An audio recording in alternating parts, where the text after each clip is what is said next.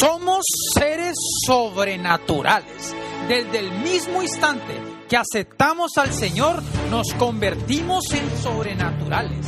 Estamos por encima, sentados en lugares celestiales. ¿Caído? No. ¿Desanimado? Jamás. Yo estoy sobre las alturas. Nací para caminar en las alturas. Tú caminas en las alturas. Tú eres superior a toda escasez. Tú eres superior a todo fracaso. Tú eres superior a toda pobreza. No puede haber desánimo en ti. Tú estás por encima de la crítica en el nombre de Dios. Si te ministran a tu espíritu, esto es una metamorfosis. La hipnosis de Dios dentro de ti causará que tu ser sea transformado por la palabra de Dios. ¿Estás triste por tener persecuciones? ¿Desanimado porque te están persiguiendo, te están criticando? No, tú naciste para enfrentar a las persecuciones y vencerlas. Vamos a, leer la palabra en 2 de Timoteo capítulo 3 versículo 12. Y también todos los que quieren vivir piadosamente en Cristo Jesús padecerán persecución. Las persecuciones son una promesa para los creyentes. Son necesarias para nuestra promoción y se te presentarán en diferentes momentos en tu vida. Son las que te diferencian de los demás y te elevan sobre la muchedumbre. Las persecuciones son el trato violento o duro de los hombres o de los demás que pretenden obligar a aceptar su manera de hacer las cosas. Como cristiano que vives conforme a la palabra de Dios, ciertamente vas a ser perseguido. Si tú eres cristiano que vives conforme a la palabra de Dios, no te vas a escapar de la persecución. En Juan capítulo 15, versículo 20 dice, acordaos de la palabra que yo os he dicho, el siervo no es mayor que su Señor si a mí me han perseguido, también a vosotros perseguirán. Si han guardado mi palabra, también guardarán la vuestra.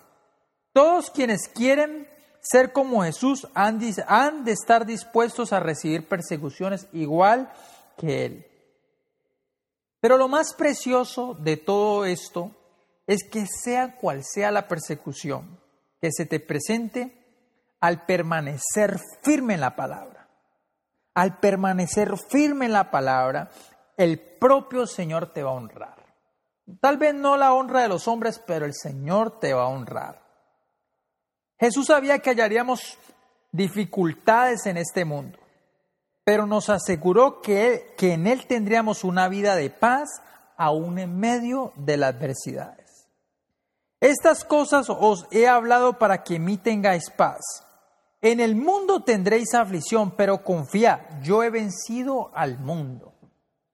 Quizás te preguntes, ¿por qué Dios nos ha dejado en un mundo lleno de pruebas y tentaciones? ¿O por qué permite que tales cosas se presenten en nuestras vidas?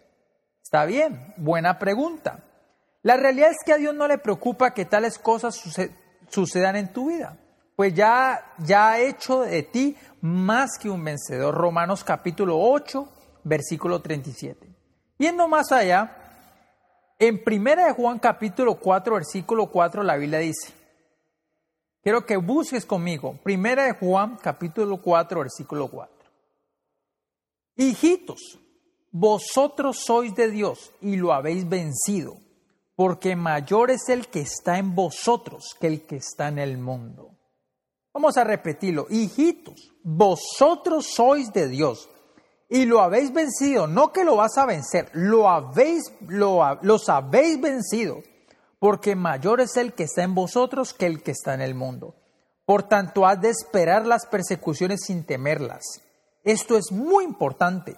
La medida de las persecuciones a las que te enfrenta te dará idea de la medida de madurez que tienes.